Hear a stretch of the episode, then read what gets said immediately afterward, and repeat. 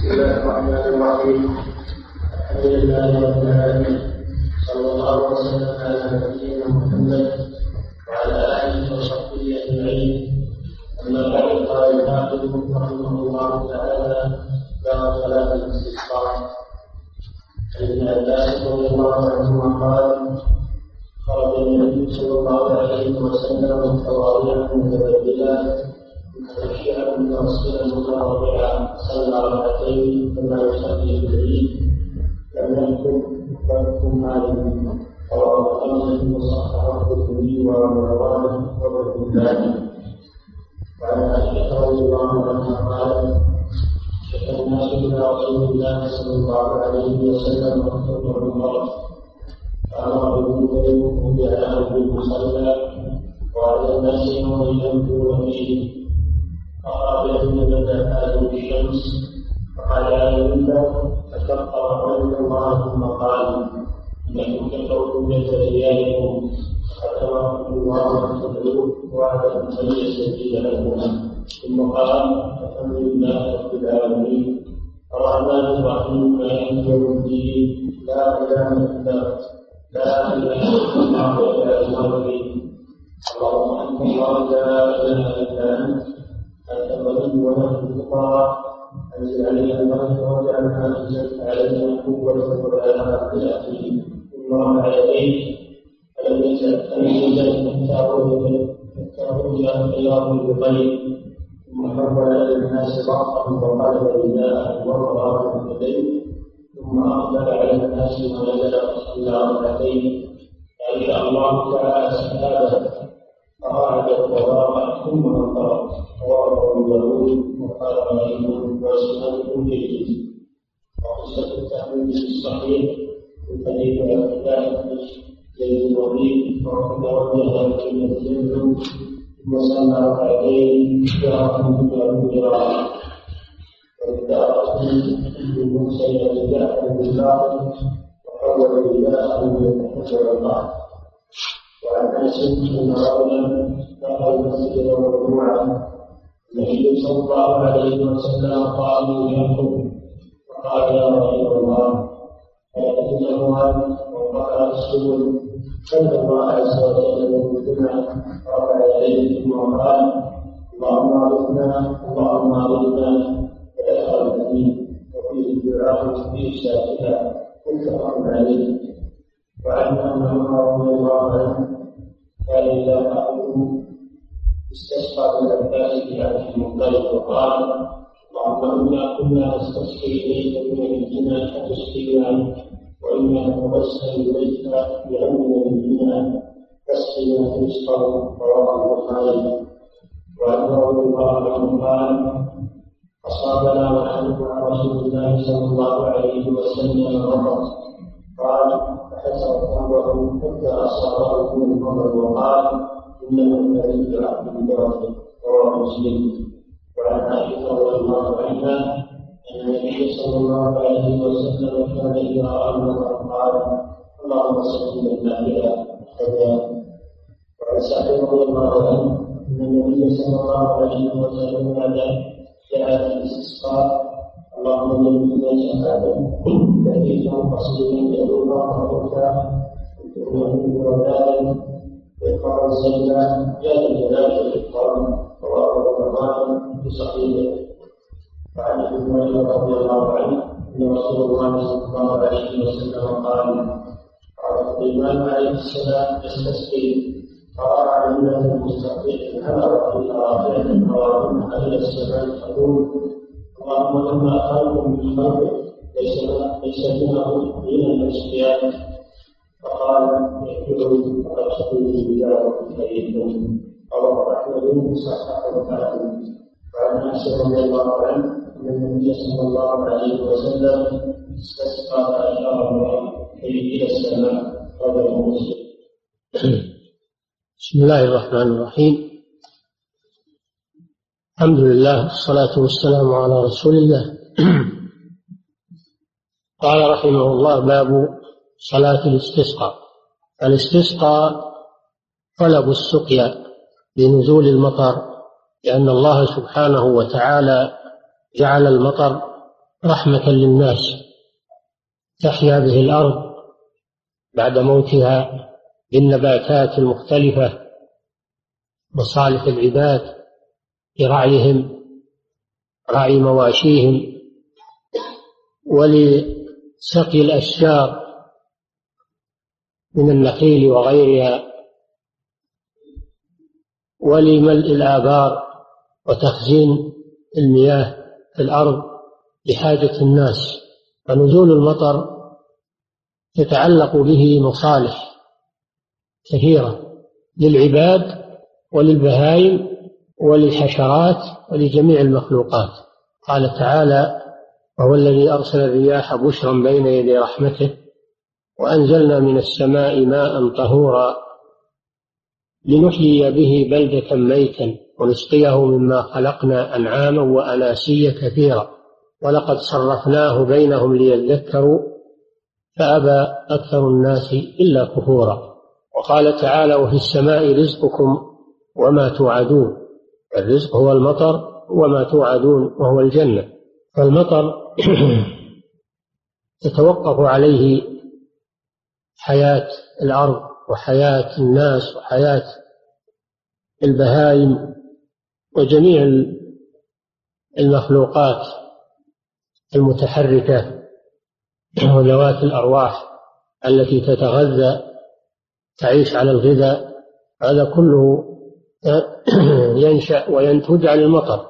ولذلك أكثر الله سبحانه وتعالى في القرآن من ذكر المطر والتمنن بإنزاله على العباد وبيان فوائده ومنافعه مما يدل على أنه من ضروريات الحياة. فإذا امتنع المطر تضرر الناس والبهائم. حتى ورد إن حتى ورد في تفسير قوله تعالى يلعنهم الله ويلعنهم اللاعنون أن المراد بذلك أن الدواب والحشرات تلعن عصاة بني آدم وتقول ما منعنا القطر إلا بسببهم.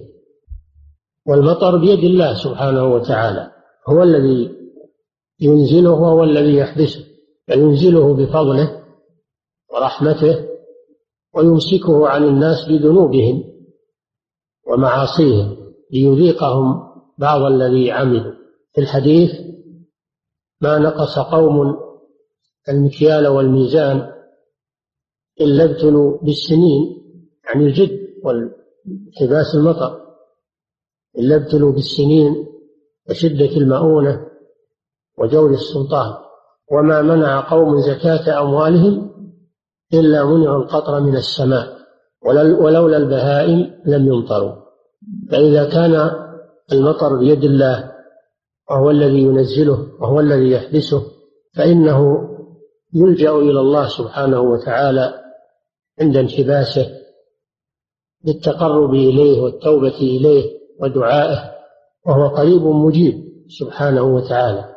وهذا سنة الأنبياء عليهم الصلاة والسلام أنهم كانوا يستسقون استسقى موسى لقومه ولنضرب بعصاك الحجر فانبجست منه اثنتا عشرة عينا. استسقى سليمان كما في الحديث الذي سمعنا واستسقى محمد صلى الله عليه وسلم. الاستسقاء سنة نبوية من سنن الأنبياء. وهذه صفة المؤمنين أنهم إذا مسهم شيء من الحاجة والفقر تضرعوا إلى الله. بخلاف الكفار فإنهم إذا مسهم الضر زادهم ذلك كفرا وقنوطا وبعدا عن الله سبحانه وتعالى. قال تعالى فلولا إذ جاءهم بأسنا تضرعوا ولكن قست قلوبهم وزين لهم الشيطان ما كانوا يعملون. فالكفار يزيد قنوطهم وشرهم وبعدهم عن الله عند انحباس الأمطار وغيرها من الشدائد. أما المؤمنون فإنه يزيد تعلقهم بالله ورغبتهم فيما عند الله ويتحرون الفرج ويتقربون إلى الله عز وجل. وكذلك المخرفون من المشركين وأصحاب العقائد الباطلة يلجؤون إلى غير الله لطلب نزول المطر. فمنهم من يذبح لغير الله يذبحون في أماكن معينة تعينها لهم شياطين الإنس والجن على صفة يذكرونها لهم ويعتقدون أنه عند ذلك ينزل المطر. فيشركون بالله عز وجل ويزعمون أن ذلك يسبب لهم نزول المطر. ومنهم من يلجأ إلى الأضرحة والقبور والإستغاثة بالأموات يطلبون نزول المطر. فهذه عادة المشركين في كل زمان ومكان. ومن الملاحدة من يزعم أن نزول الأمطار راجع إلى الطبيعة راجع إلى الطبيعة والمناخات. ويظنون أن هذا أمر طبيعي متعلق بالمناخات كما يقولون. وينسون أن أن هناك أمكنة كانت مخصبة من بلاد العالم ولكن انحبس عنها المطر فصارت مجدبة بعد أن كانت مخصبة. وهي في مواقع يظنها الجهال أنها مواقع مطر وقريبة من البحار كما يقولون. يصيبها الجد والقحط كغيرها من البلاد. فلو كان هذا راجعا إلى الطبيعة وإلى المناخ لما أصيبت هذه البلاد بما يسمونه الآن بالجفاف يسمونه بالجفاف ويشكون منه قد كثر حصوله في هذه الأزمنة. وأن بلادا كانت مخصبة وكانت معروفة بكثرة الأمطار حبس الله عنها المطر. في حين أن بلادا صحراوية بعيدة عن البحار يسوق الله إليها الماء والأمطار فتخصب أولم يروا أنا نسوق الماء إلى الأرض الجرز فنخرج به زرعا تأكل منه أنعامهم وأنفسهم أفلا يبصرون؟ المطر بيد الله سبحانه وتعالى. وهناك قوم يعلقون الأمطار بالكواكب والنجوم والطوالع والغوارب يستسقون بالأنواء وهذه سنة جاهلية. كما أخبر النبي صلى الله عليه وسلم أن الاستسقاء بالأنواء من سنن الجاهلية وأن هذه وأن هذه السنة الجاهلية تبقى عند بعض المسلمين. كل هذه أمور محرمة وسنة الأنبياء هي اللجوء إلى الله سبحانه وتعالى عند انحباس المطر وشدة الرغبة فيما عند الله وكل ما اشتدت الحاجة عظم الرجاء بالله سبحانه وتعالى. لا يقنطون ولا ييأسون. أما غير المسلمين فإنهم عند الرخاء يكفرون النعمة وعند الشدة ييأسون ويقنطون من رحمة الله سبحانه وتعالى. أما أهل الإيمان فإنهم عند الرخاء يشكرون الله عز وجل وعند الشدة يصبرون وتزيد رغبتهم فيما عند الله ويعظم رجاؤهم فيما عند الله سبحانه وتعالى لأن الله وعد مع العسر يسرا. في هذا الحديث في هذه الأحاديث التي ساقها المصنف في هذا الباب بيان لمشروعية صلاة الاستسقاء وصفتها وما يقال فيها وبيان لآدابها. نعم. قال النبي صلى الله عليه وسلم تواضعا متفكرا متقطعا مترسلا متضرعا فصلى ركعتين كما يصلي جبريل فليكتب خطبتكم. فليكتب خطبتكم هذه رواه خمسه هذا حديث ابن عباس رضي الله عنه أن النبي صلى الله عليه وسلم خرج يعني لصلاة الاستسقاء. خرج من المدينة متواضعا لربه عز وجل متبذلا يعني لابسا لثياب البذلة وهي الثياب التي ليس فيها زينة ولا تجمل إظهارا للانكسار بين يدي الله وإظهارا للضعف متخشعا بقلبه وبصره وجسمه صلى الله عليه وسلم لربه من الخشوع وهو الذل مترسلا يعني في مشيه غير مستعجل يقارب بين خطاه صلى الله عليه وسلم إظهارا للضعف والحاجة بين يدي الله بين يدي الله سبحانه وتعالى. قال ثم صلى ركعتين كصلاة العيد. هذه صلاة الاستسقاء ركعتان مثل صلاة العيد في صفتها وفي موضعها. وفي أحكامها. ثم قال ولم يخطب خطبتكم هذه. يعني أنه صلى الله عليه وسلم خطب ولكنها ليست كالخطبة التي يفعلها الناس في عهد ابن عباس لأنهم كانوا يخطبون كانوا يخطبون والنبي صلى الله عليه وسلم كان يخطب في الاستسقاء ولكن خطبة النبي صلى الله عليه وسلم ليست كخطبة هؤلاء. ذكر أنهم يخطبون خطبتين.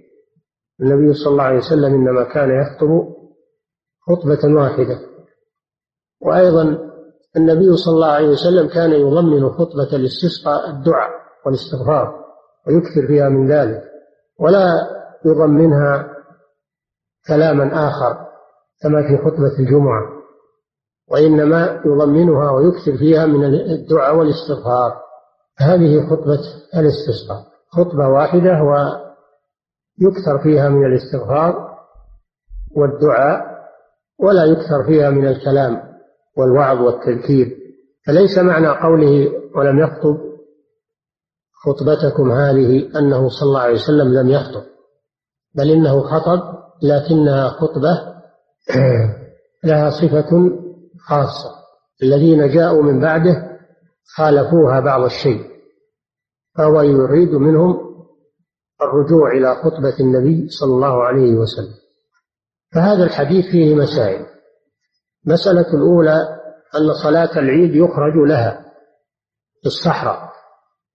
أن صلاة الاستسقاء يخرج لها في الصحراء. لأن النبي صلى الله عليه وسلم خرج.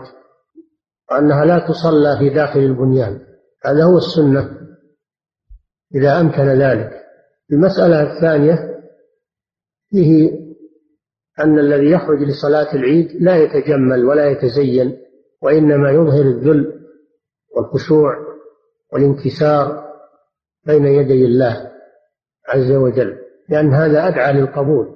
وفيه أنه يصلى للاستسقاء كصلاة العيد في الوقت وفي المكان وفي الصفة كصلاة العيد وهذا قول جماهير أهل العلم.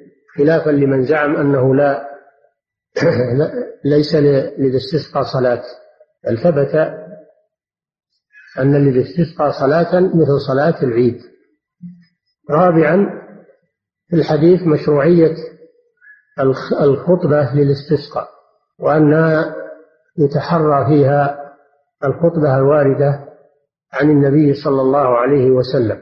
ولا ينبغي الاتيان بخطبة مخالفة لخطبة النبي صلى الله عليه وسلم. الواجب التحري والتقيد بما جاء في صفة خطبة النبي صلى الله عليه وسلم. وفي هذا الحديث أنه أن الصلاة أن أن الصلاة تكون قبل الخطبة وسيأتي الكلام في هذا ومناقشة الأقوال في هذه المسألة. نعم. رسول الله صلى الله عليه وسلم وكيف المقام أمر بالجنة وجعله في المصلى وعلى الناس يوم يخرجون فيه فقال في فجأة في الشمس وعلى أن ذلك تتراءى الله ثم قال ومن قول رجالكم فتبارك الله وتدعوه وعنكم وان يستجيب لكم وقال الحمد لله رب العالمين. الرحمن الرحيم مالك يوم الدين. لا اله الا الله ما يريد اللهم انت الله لا اله الا انت الغني ونحن الفقراء أجل علينا الموت واجعلنا انزلت علينا قدرة وبلاغة إلى حين ثم رفع يديه فلم يزل حتى عود الينا من كل خير ثم حول إلى الناس ظهره وقال ولله وضرب اليه ثم أقبل على الناس ونزل صلى ركعتين فأنزل الله تعالى سحابة في فقرها ثم أمطر رواه أبو داود وقال علي بن اسناد الجليل قصه التقريب الصحيح. حديث عبد الله. بن زيد وفيه يعبد الذي يدخل ثم صلى ركعتين اشتهر فيهما بالقراءه من سبيل ابي جعفر بن باقر وحول الجاهل يتحول هذا حديث عائشة في تفاصيل. صفة صلاة النبي صلى الله عليه وسلم للاستسقاء أن الناس شكوا إليه شكوا إليه يعني ذكروا له ذكروا له ما أصابه وحوط المطر وهو القحط هو انحباس المطر القحط والقحوط انحباس المطر. فأمر صلى الله عليه وسلم بمنبر فوضع في المصلى. ووعد الناس يوما يخرجون فيه من أجل أن يتهيأوا. حدد لهم يوما معينا يخرجون فيه من أجل أن يتهيأوا بالتوبة والاستغفار والصدقة. ويتعالم الناس بذلك حتى يستعدوا للخروج. وهذا كالذي قبله أن صلاة العيد يخرج لها تؤدى في الصحراء. ثم لما حان الموعد خرج صلى الله عليه وسلم حين بدأ حاجب الشمس يعني شعاع الشمس. سمي حاجبا لأنه يحجب رؤية آه، عين الشمس. الشعاع يحجب رؤية الشمس. والحاجب معناه المانع. فجلس على المنبر الذي وضع له صلى الله عليه وسلم ثم قال أيها الناس إنكم شكوتم جدب دياركم. الجدب معناه عدم الإنبات بسبب انحباس المطر. وإن الله أمركم أن تدعوه أمركم أن تدعوه ووعدكم أن يستجيب لكم. هذا إشارة إلى قوله تعالى وإذا سألك عبادي عني فإني قريب أجيب دعوة الداعي إذا دعان وإلى قوله تعالى وقال ربكم ادعوني أستجب لكم. ثم قال الحمد لله رب العالمين الرحمن الرحيم مالك يوم الدين لا إله إلا الله يفعل ما يريد. اللهم أنت الله لا إله إلا أنت أنت الغني ونحن الفقراء. أنزل علينا الغيث واجعل ما أنزلت علينا قوة وبلاغا إلى حين. ثم حول ثم رفع يديه صلى الله عليه وسلم حتى وما زال حتى روي بياض ابطيه ثم حول إلى الناس ظهره وحول رداءه وهو رافع يديه ثم توجه إلى الناس ونزل عن المنبر. فهذا حديث مفصل بكيفية صلاة الاستسقاء. ففيه أن أن صلاة الاستسقاء تشرع عند الحاجة. تشرع عند الحاجة حينما ينحبس المطر أي لا تصلى دائما وإنما عند الحاجة لأن الصحابة شكوا إلى النبي صلى الله عليه وسلم حاجتهم فهي تشرع عند الحاجة فهي من ذوات الأسباب التي تشرع عند وجود سببها وفيه أن أن صلاة الاستسقاء يخرج لها. وتؤدى في الصحراء القريبة من البلد لأجل أن يبرز الناس لربهم عز وجل ويظهروا فقرهم وحاجتهم وفيه أن أن صلاة الاستسقاء يشرع لها الخطبة وأنها تكون على موضع عال أو على منبر من أجل إبلاغ الناس ورؤيتهم للخطيب وسماع صوته. قعد على المنبر. وفيه أن أول وقتها مثل أول وقت صلاة العيد حينما تطلع الشمس ترتفع قيد رمح. وفيه مشروعية الخطبة لصلاة الاستسقاء مشروعية الخطبة لصلاة الاستسقاء وما يقال فيها وأنها تفتتح بالحمد لله تفتتح بالحمد لله. وأنه لا يقول بسم الله الرحمن الرحيم. يعني لا يقولها جهرا لأن النبي صلى الله عليه وسلم بدأها بالحمد لله. وفيه أن أن الخطبة قبل الصلاة ولكن في الأحاديث الآتية العكس أن الخطبة بعد الصلاة وهي أصح. الأحاديث التي تدل على أن الخطبة بعد الصلاة أصح وعليها جماهير أهل العلم. فينبغي ويتأكد أن تكون خطبة الاستسقاء بعد الصلاة لا قبلها كما تدل عليه الأحاديث الآتية.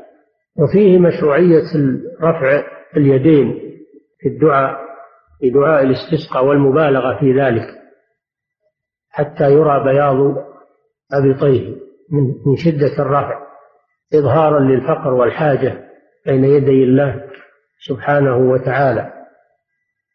وفيه أنه بعد الدعاء بعد الخطبة والدعاء يولي ظهره إلى الناس ويستقبل القبلة كما فعل النبي صلى الله عليه وسلم ثم يحول رداءه. يعني اللباس الذي عليه سواء كان رداء أو عباءة أو جبة أو غير ذلك من الملابس الذي التي يمكن تحويلها التي يمكن تحويلها بأن يقلبها ويجعل ظاهرها باطنها وأيمنها أيسرها وأيسرها أيمنها كما فعل النبي صلى الله عليه وسلم. وهذا ثابت في الصحيح تحويل قصة التحويل ثابتة في الصحيح ردا على من زعم أنها غير ثابتة. وفي رواية آه، أبي جعفر الباقر ابن علي بن الحسين بيان الحكمة من تحويل الرداء وهو تفاؤل التفاؤل بتغير الحال تحول الحال من شدة إلى رخاء ومن قحط إلى إلى إلى خصب ومطر. هذه هي الحكمة في تحويل الرداء التفاؤل بتغير الحال من من شدة إلى رخاء ومن جذب إلى مطر و وخصب وراحة للناس. وقوله غريب الغريب الحديث الغريب هو ما تفرد بروايته شخص واحد.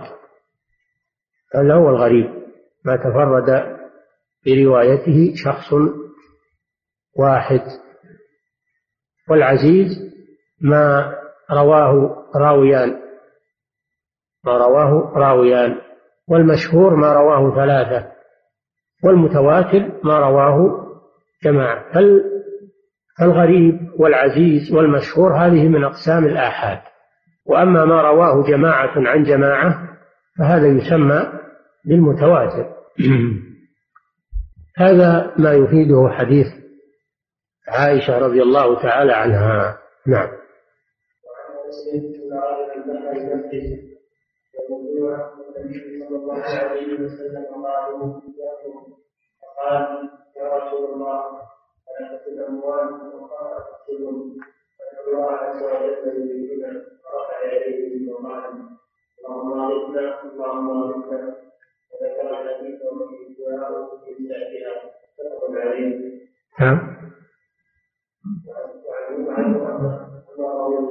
نعم. عن أنس رضي الله عنه أن رجلا دخل المسجد يعني يوم الجمعة والنبي صلى الله عليه وسلم يخطب فقال يا رسول الله هلكت الأموال وانقطعت السبل فادعوا الله يغيثنا. فرفع النبي صلى الله عليه وسلم يديه قال اللهم اغثنا اللهم أغثنا. قال الراوي فلا والله ما في السماء من سحابة ولا قزع وما بيننا وبين سلع. اسم جبل. من من من بناء ولا دار إذ خرجت من خلفه سحابة مثل الترس يعني صغيرة. فلما توسطت السماء انتشرت فرعدت وبرقت ثم أمطرت.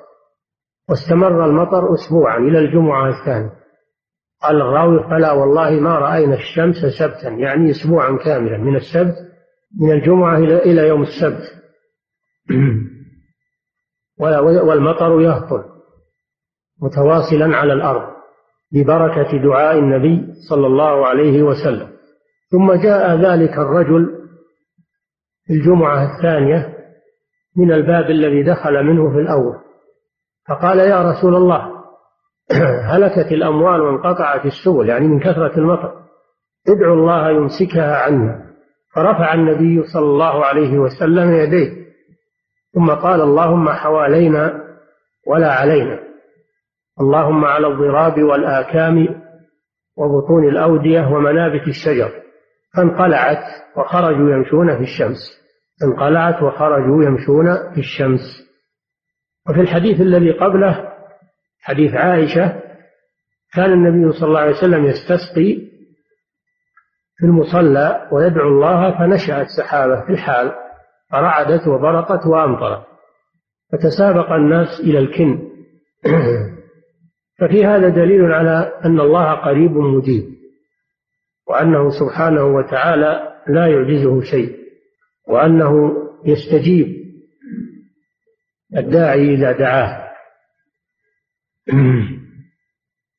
فهذا الحديث فيه مسائل عظيمة. المسألة الأولى فيه جواز تكليم الخطيب يوم الجمعة للحاجة. تكليم الخطيب يوم الجمعة للحاجة. وأن هذا مستثنى من نهيه صلى الله عليه وسلم عن الكلام والإمام يخطب كما سبق. فهذا الرجل كلم النبي صلى الله عليه وسلم وهو يخطب خطبة الجمعة ولم ينهه عن ذلك لأن هذا للحاجة. وفيه مشروعية الاستسقاء عند عند الحاجة عند تأخر الأمطار. وفيه مشروعية الاستسقاء في خطبة الجمعة.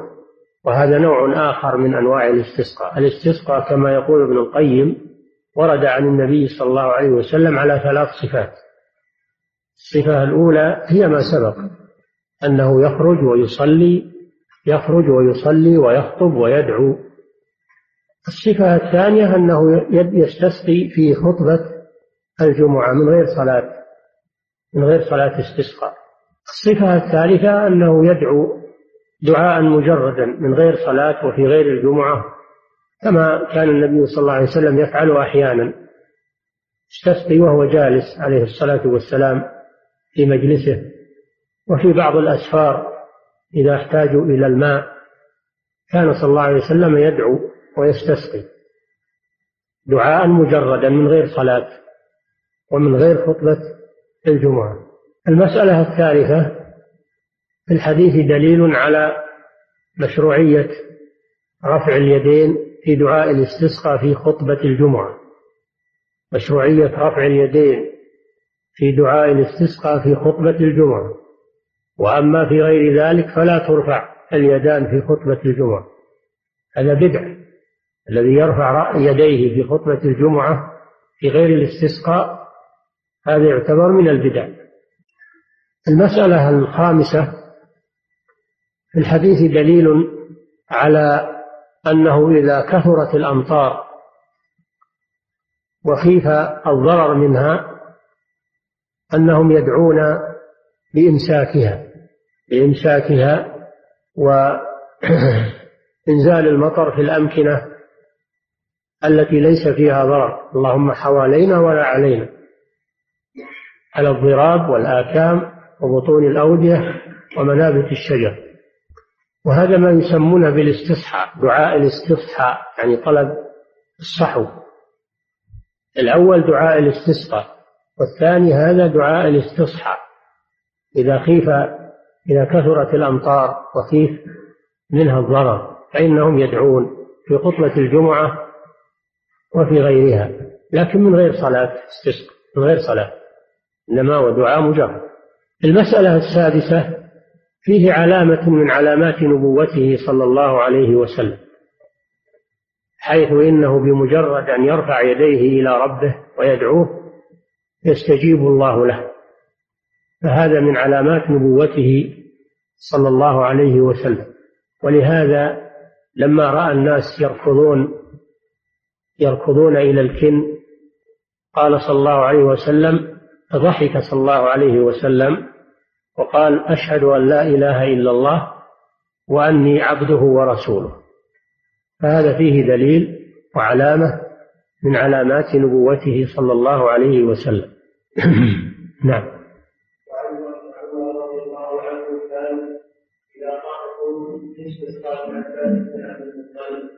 وقال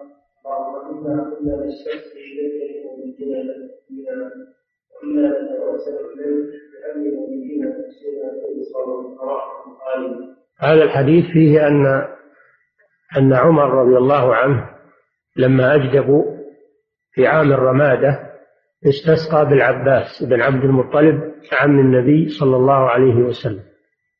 ومعنى ذلك أنه طلب منه أن يدعو الله أن يدعو الله لهم بالسقيا. لأنه عم الرسول صلى الله عليه وسلم. ومن أهل البيت فهو حري أن يستجاب له قرابته من النبي صلى الله عليه وسلم. وقال اللهم إنا كنا نستسقي إليك بنبينا يعني قبل وفاة النبي صلى الله عليه وسلم.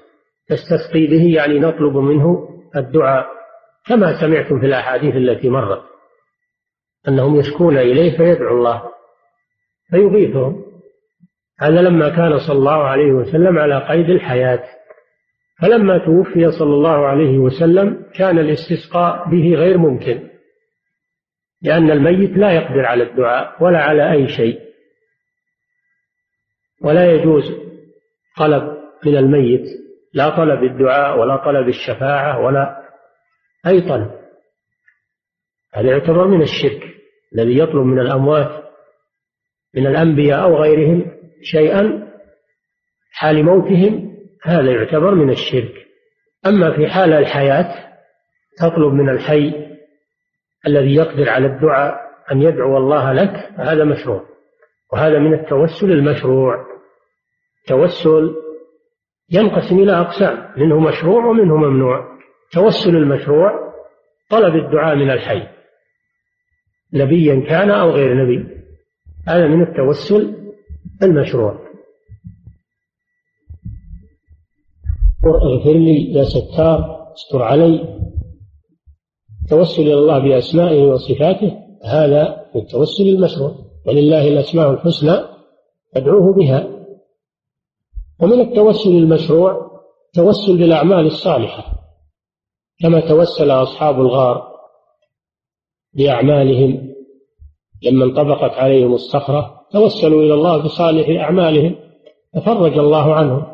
التوسل بالأعمال الصالحة هذا من المشروع. كذلك التوسل إلى الله بحالة الفقر والحاجة إليه سبحانه وتعالى والاعتراف بالذنوب. هذا كله أنواع من التوسل المشروعة أما التوسل الممنوع فهو التوسل بالأموات بأن يطلب منهم دعاء أو أن يتوسطوا له عند الله في قضاء حاجة أو يتبرك بهم أو بقبورهم هذا توسل مشروع ممنوع وهو وسيلة إلى الشرك وسيلة إلى الشرك. وكذلك التوسل بالجاه أو بحق فلان توسل بالجاه بجاه النبي أو بجاه فلان أو بحق فلان هذا من التوسل الممنوع الذي لا يجوز. فلا يجوز التوسل بجاه النبي ولا التوسل بحقه. ولا التوسل بذاته صلى الله عليه وسلم. هذه كلها توسلات ممنوعة وأشدها وأقبحها التوسل بالأموات. لأن هذا أقرب وسيلة إلى الشرك والعياذ بالله. فهذا معنى قول عمر وهذا من فقه عمر رضي الله عنه. كنا نتوسل إليك بنبينا. متى؟ وما أن كان حيا وإنا نتوسل إليك بعم نبينا لقرابته من الرسول صلى الله عليه وسلم. وهو من أهل الصلاح رضي الله تعالى عنه وأرضاه. فكون عمر رضي الله عنه عدل عن الرسول وهو قريب قبره قريب ما بينه وبينه إلا أمتار ومع ذلك عدل عنه وهو أفضل من العباس وأفضل من كل مخلوق وفضله باقي عليه الصلاة والسلام حيا وميتا. لكن كونه عدل عنه لأنه ميت. إلى العباس وهو مفضول التوسل بالمفضول مع وجود الفاضل لكون الفاضل لكون الفاضل ميتا والمفضول حيا هذا دليل على أنه لا يجوز التوسل بالأموات وإنما التوسل إلى الله بدعاء الأحياء بدعاء الأحياء. ومن العجيب أن المخرفين يستدلون بهذا الحديث على جواز التوسل بالرسول صلى الله عليه وسلم وبالأموات مع أنه حجة عليهم. وهكذا كل من استدل من أهل الباطل بدليل من القرآن ومن السنة فإن دليله يكون حجة عليه. فعمر عدل عن الرسول وهو أفضل الخلق أفضل من العباس ومن غيره. عدل عنه إلى العباس وهو عدل عن عن الفاضل إلى المفضول لأن المفضول حي يقدر على الدعاء. وأما الفاضل فهو ميت لا يقدر على الدعاء ولا يجوز التوسل به وهو ميت. فهذا من أبلغ الرد عليهم. نعم.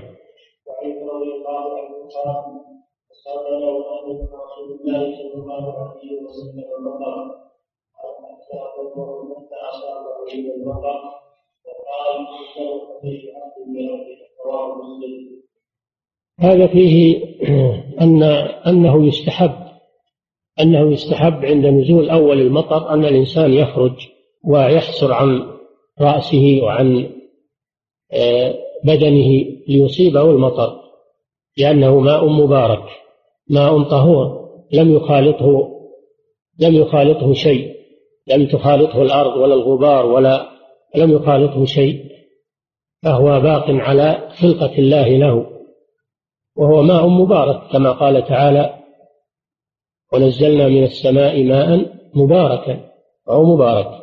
فيستحب للمسلم أن يجعل هذا المطر يصيب ثوبه ويصيب بدنه تبركا به لأنه مبارك. وقال صلى الله عليه وسلم إنه حديث عهد بربه يعني نزوله نزوله قريب من السماء نزوله قريب نزوله من السماء قريب لم يخالطه غيره. فمعنى أنه حديث عهد بربه يعني بخلق الله له. وإنزاله له سبحانه وتعالى وهو ماء مبارك. وليس المعنى أنه نازل من عند الله في العلو أنه نازل من السحاب. والله جل وعلا خلقه في السحاب وأنزله من السحاب. هذا معنى حديث عهد برب يعني بخلق الله له وإنزاله له. لم يخالطه غيره من مواد الأرض. فهو باق على بركته وعلى طهوريته. فينبغي المبادرة لتلقيه والتعرض له. نعم. رضي الله عنها أن النبي صلى الله عليه وسلم كان إذا رأى اللهم سيدا نافعا هذا أيضا من الآداب التي تم تشرع وتستحب عند نزول المطر. أولا أنه يحسر ثوبه ليصيب المطر ما تيسر من جسمه. تبركا به. وثانيا أنه يدعو يدعو فيقول اللهم صيبا نافعا. اللهم صيبا منصوب على فعل مقدر أي يجعله أي يجعله صيبا نافعا. والصيب هو المطر الذي يصيب يصيب الأرض. دعا صلى الله عليه وسلم أن يجعله الله نافعا.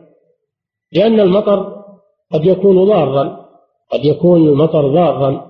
بالغرق والهدم وغير ذلك النبي صلى الله عليه وسلم دعا الله أن يجعله نافعا وأن لا يجعله ضارا لأن الله يسلط المطر أحيانا فيضر. يضر الناس بالهدم والغرق وإتلاف الأشجار وغير ذلك وإتلاف الأموال ويكون ضارا ويكون عقوبة لأن الله قادر على كل شيء. فدعا ربه أن يجعله نافعا. ينفع به العباد والبلاد. فليس المدار على نزول المطر وكثرة المطر المدار على بركة الله. فقد ينزل المطر بكثرة ولا ينفع ولا يكون له تأثير. وقد ينزل ويضر بدل, بدل أنه ينفع يضر. فليس المدار على نزول المطر وكثرة المطر وإنما المدار على بركة الله سبحانه وتعالى في هذا المطر. فلهذا طلب النبي صلى الله عليه وسلم من ربه أن يجعله نافعا ولا يجعله لا نفع فيه أو ضارا للمسلمين. نعم.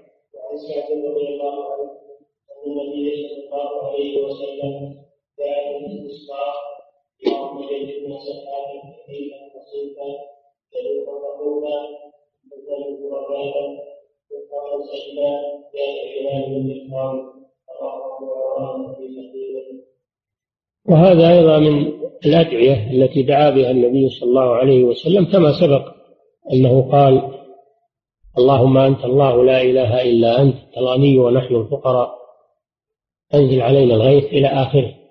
هذا مثله هذا نوع من الدعاء. اللهم جللنا جللنا يعني عمم عمم المطر علينا.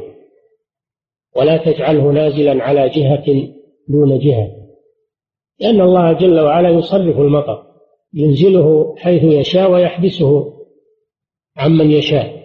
فالرسول صلى الله عليه وسلم دعا ربه أن يعمم هذا المطر على العباد ولا يختص به طائفة دون طائفة لأن الكل بحاجة إليه. اللهم جللنا نعم سحابا سحابا كثيفا. كثيفا يعني متراكبا لأن السحاب الكثيف أغزر أغزر مطرا. قصيفا. القصيف يعني الذي فيه رعد قاصف يعني قوي رعد قوي. أن هذا يدل على غزارة الماء. دلوقا ضحوكا. دلوقا يعني ينزل منه الماء مندلقا يعني كثيرا. ضحوكا يعني بالبرق. ضحك السحاب هو البرق آه، والله جل وعلا يري عباده البرق خوفا وطمعا ومن آياته يريكم البرق خوفا وطمعا. فالبرق من علامات الرحمة وعلامات المطر. تسقينا منه رذاذا قطقطا. الرذاذ والقطقط بمعنى واحد أي مطرا دقيقا لأن هذا أرفق بالناس من المطر المنصب الكثير. إذا كان المطر دقيق القطرات متواصلا فإن هذا أنفع للأرض وأرفق بالناس من المطر المنصب الغزير الذي قد يترتب منه آثار ضارة سجلا يعني كثير الماء السجل كثير الماء. فهذه أوصاف للمطر النافع. دعا النبي صلى الله عليه وسلم ربه بها. فينبغي الدعاء بهذا بهذه الألفاظ مع الدعاء السابق. نعم. وقلنا إن خطبة الاستسقاء كلها دعاء واستغفار. وقراءة للآيات التي تأمر بالاستغفار. فقلت استغفروا ربكم إنه كان غفارا يرسل السماء عليكم مدرارا ويمددكم بأموال وبنين ويجعل لكم جنات ويجعل لكم أنهارا. يقرأ هذه الآيات. وهود عليه السلام يقول ويا قوم استغفروا ربكم ثم توبوا إليه يرسل السماء عليكم مدرارا ويزدكم قوة إلى قوتكم ولا تتولوا مجرمين. يقرأ أيضا هذه الآية من سورة هود. يقرأها في الخطبة. ليذكر الناس بها. ويكثر من الاستغفار.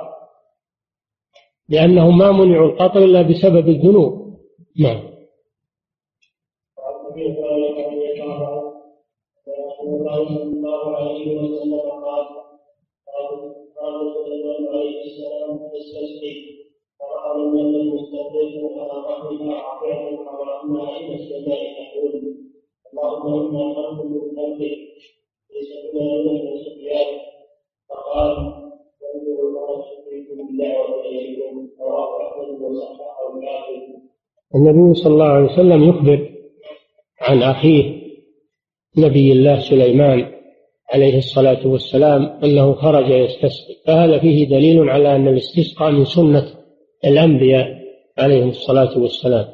وفيه أن الاستسقاء يخرج له في الصحراء.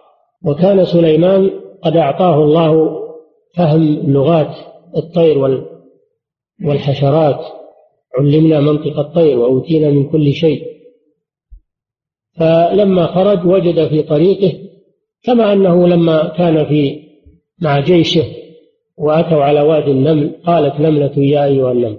وعرف سليمان ماذا تقول وتبسم ضاحكا من قولها ودعا ربه عز وجل. هذه مثلها.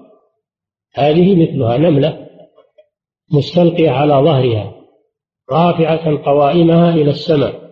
هذا فيه أن الإقرار بالعلو أمر فطري حتى عند الحشرات ترفع قوائمها إلى السماء. النملة خير من الجهمية الذين ينكرون العلو. وفيه مشروعية رفع اليدين في الاستسقاء.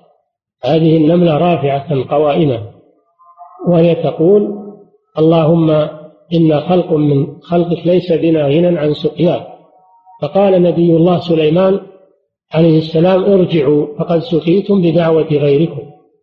المصنف ساق هذا الحديث ليستدل به على أنه يستحب إخراج البهائم مع الناس في الاستسقاء لأنها بحاجة إلى إلى ربها عز وجل وهي أيضا تدعو ربها عز وجل وإن لم نكن نعرف هذا لكن سليمان بما أعطاه الله عرف هذا ففيه مشروعية إخراج البهائم عند الاستسقاء. نعم.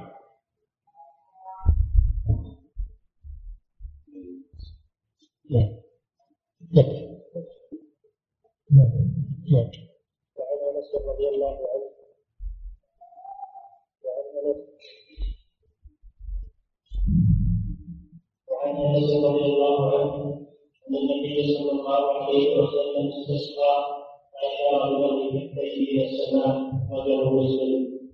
كما سبق فيه رفع اليدين في دعاء الاستسقاء وأنه يبالغ به يبالغ برفع يديه حتى يرى بياض ابطيه عليه الصلاة والسلام. نعم.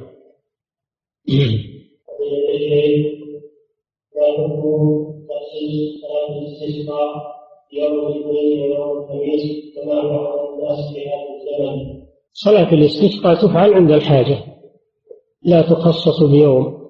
ولكن الذين يخصصون بيوم الاثنين ويوم الخميس لأنهما يومان تعرض فيهما أعمال العباد على الله سبحانه وتعالى فهم استحسنوا الاستسقاء في هذين اليومين والاستسقاء في أي يوم من, من أيام الله سبحانه وتعالى. هذا من باب الاستحسان من بعض الناس فقط وإلا ليس خاصا بالاثنين ولا بالخميس. إنما هو حسب حاجة الناس. نعم.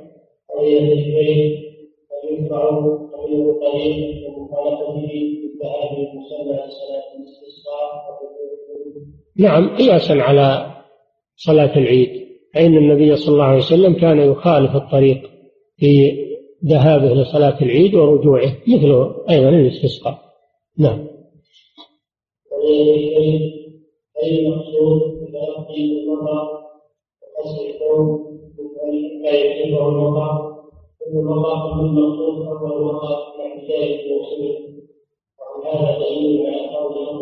على آخره أول المطر في الحديث أول المطر يعني أي مطر سواء في بداية الموسم أو في وسط أو في وسطه أو المهم أول ما ينزل المطر يستحب للإنسان أنه يتلقاه نعم.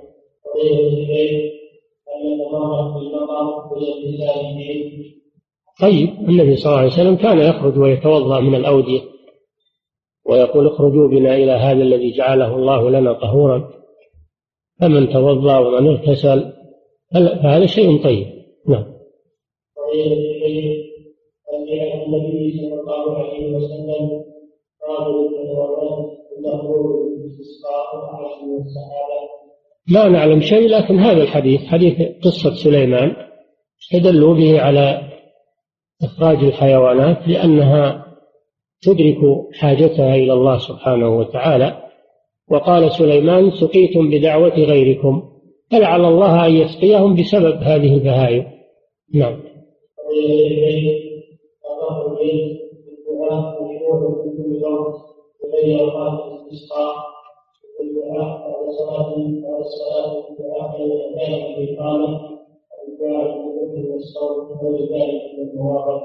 الأصل في الدعاء رفع اليدين لأنه من آداب الدعاء إلا في المواطن التي دعا النبي صلى الله عليه وسلم فيها ولم يرفع يديه.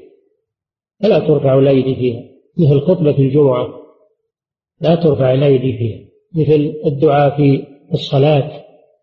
تشهد لا ترفع الأيدي فيه.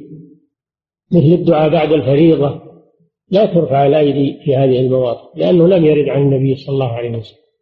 وما عدا ذلك فإنها ترفع الأيدي هذا هو الأصل. فالأصل رفع الأيدي في الدعاء إلا في المواطن التي دعا النبي صلى الله عليه وسلم فيها ولم يرفع يديه. نعم.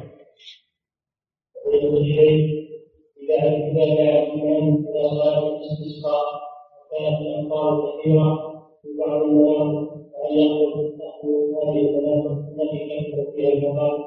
نعم إذا كانت بعض البلاد مجدبة فينبغي للمسلمين أن يدعوا لإخوانهم المجدبين ولو كانت بلادهم هم مخصبة وفيها أمطار. لأن المسلمين كالجسد الواحد إذا اشتكى منه عضو تداعى له سائر الجسد السهل والحمى. فيدعون الله لإخوانهم الذين انحبس عنهم المطار. نعم.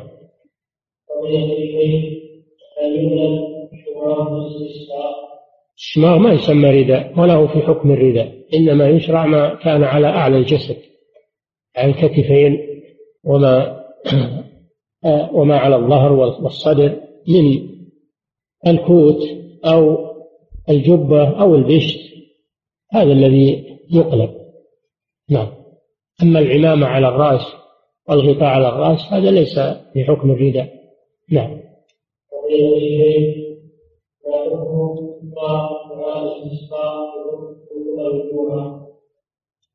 يكررون كل ما كانوا بحاجة إلى المطر يكررون ويستسقون ويكررون الاستسقاء إلى أن يغيثهم الله سبحانه وتعالى. نعم.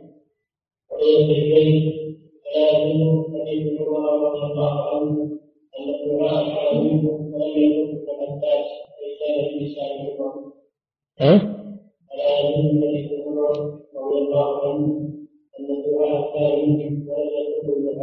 لا لا الحديث في رواياته الثانية يا عباس قم فادعو. قال له يا عباس قم فادعو. قام العباس ودعا. نعم.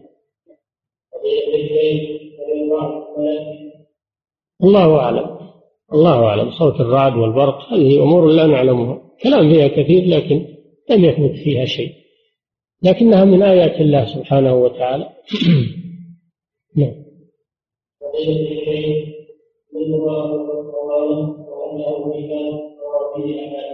نعم أبو عوانة هذا حافظ من الحفاظ وله وله صحيح كتاب صحيح ابن عوانة مشهور عند المحدثين. نعم.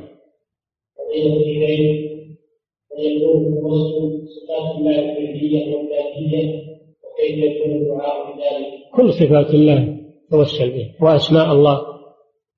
ويقول يقول يا أرحم الراحمين ارحمني.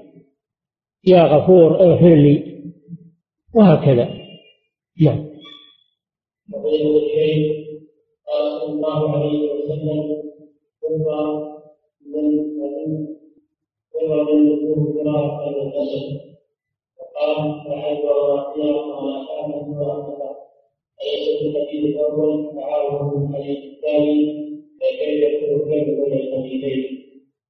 ليس بينهما تعارض لأن لا عدوى ولا طيرة على ما كانت تعتقده الجاهلية لأن المرض يعدي بنفسه لا بقضاء الله وقدره. أما فر من من المجنون فرارك من الأسد فهذا يدل على أن العدوى تكون بإذن الله وبقضائه وقدره وأن مخالطة أصحاب العاهات سبب من أسباب العدوى بإذن الله عز وجل. والابتعاد عنهم من تعاطي الأسباب ومن الوقاية. الوقاية خير من العلاج كما يقولون. والنبي صلى الله عليه وسلم يقول إذا وقع الطاعون في بلد فلا تقدموا عليه. وإذا حصل وأنتم فيه فلا تخرجوا منه. كل هذا منع للعدوى بإذن الله عز وجل ومن تعاطي الأسباب. فقول لا عدوى ولا طيرة هذا نفي لما كانت الجاهلية تعتقد. لأن المرض يعدي بنفسه وبطبيعته من غير قضاء الله وقدره. أما إذا اعتقد أن المرض يعدي بإذن الله وبقضائه وقدره وتعاطى الأسباب الواقية هذا لا بأس به. نعم.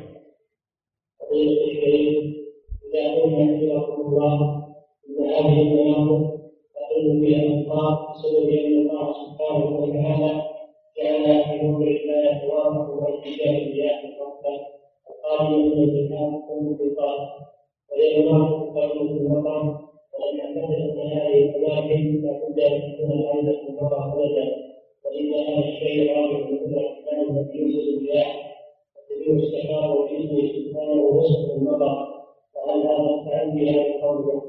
نعم لا تقولوا هذا ولكن قولوا المطر بقضاء الله وقدره ورحمته.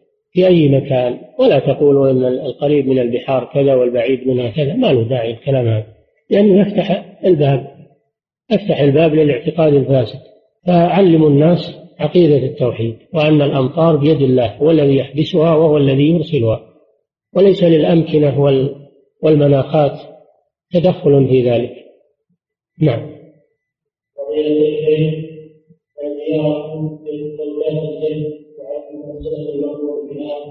نعم من صلة الجد. هذا يكون من صلة الجد. إذا زرت زوجاته وأصدقائه هذا من يعتبر من البر من البر به. نعم. إنسان كان من عادته البصر له له الصلاة يمنع من بالبصر؟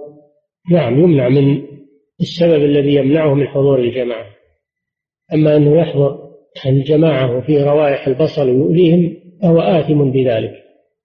آثم بذلك. وتركه للجماعة بهذا السبب يأثم به لأنه هو الذي فعل السبب الذي يؤخره عن المسجد. يتجنب هذا البصر أو هذا الكراث أو هذا الثوب. تجنبه وإن كان لا بد كما قال النبي صلى الله عليه وسلم فليطبخه حتى تذهب رائحته. نعم.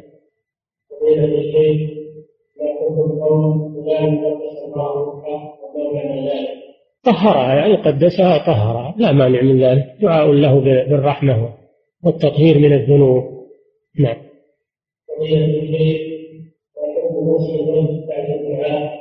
فيه أحاديث ضعيفة. فمن فعله لا ينكر عليه ومن تركه فهو أحسن. نعم.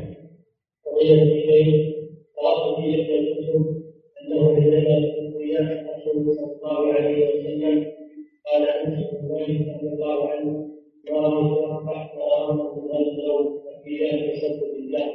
لا ما هو بسب للدهر لكن يقول إن هذا اليوم صار فيه حزن وأسن على الرسول صلى الله عليه وسلم. وليس ذلك سبا لليوم وإنما هو إظهار للحزن على الرسول صلى الله عليه وسلم. نعم.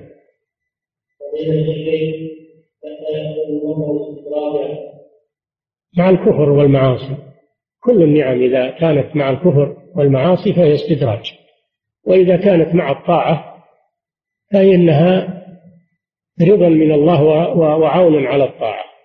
نعم.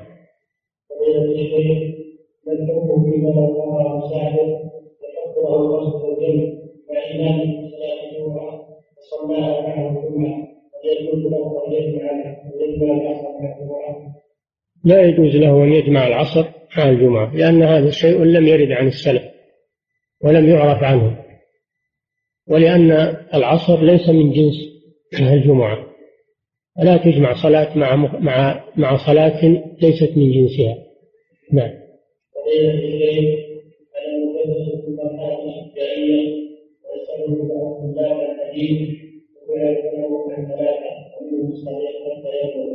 فإن أخبرهم أنه لا يكتب عليه سيئات المناسب بما أن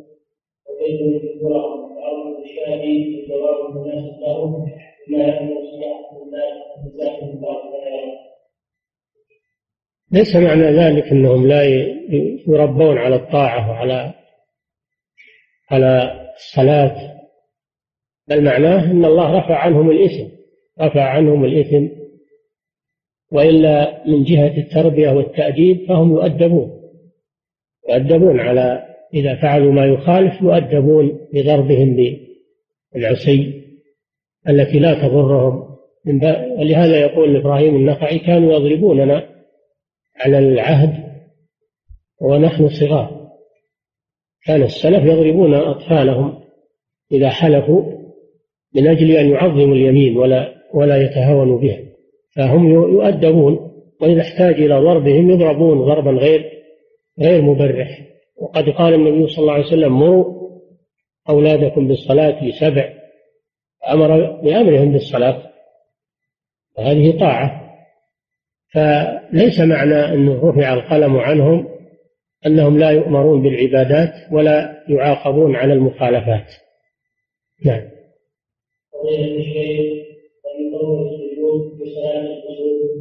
نعم يطوله كما يطول الركوع. يطول السجود كما يطول الركوع وإنما ذكر العلماء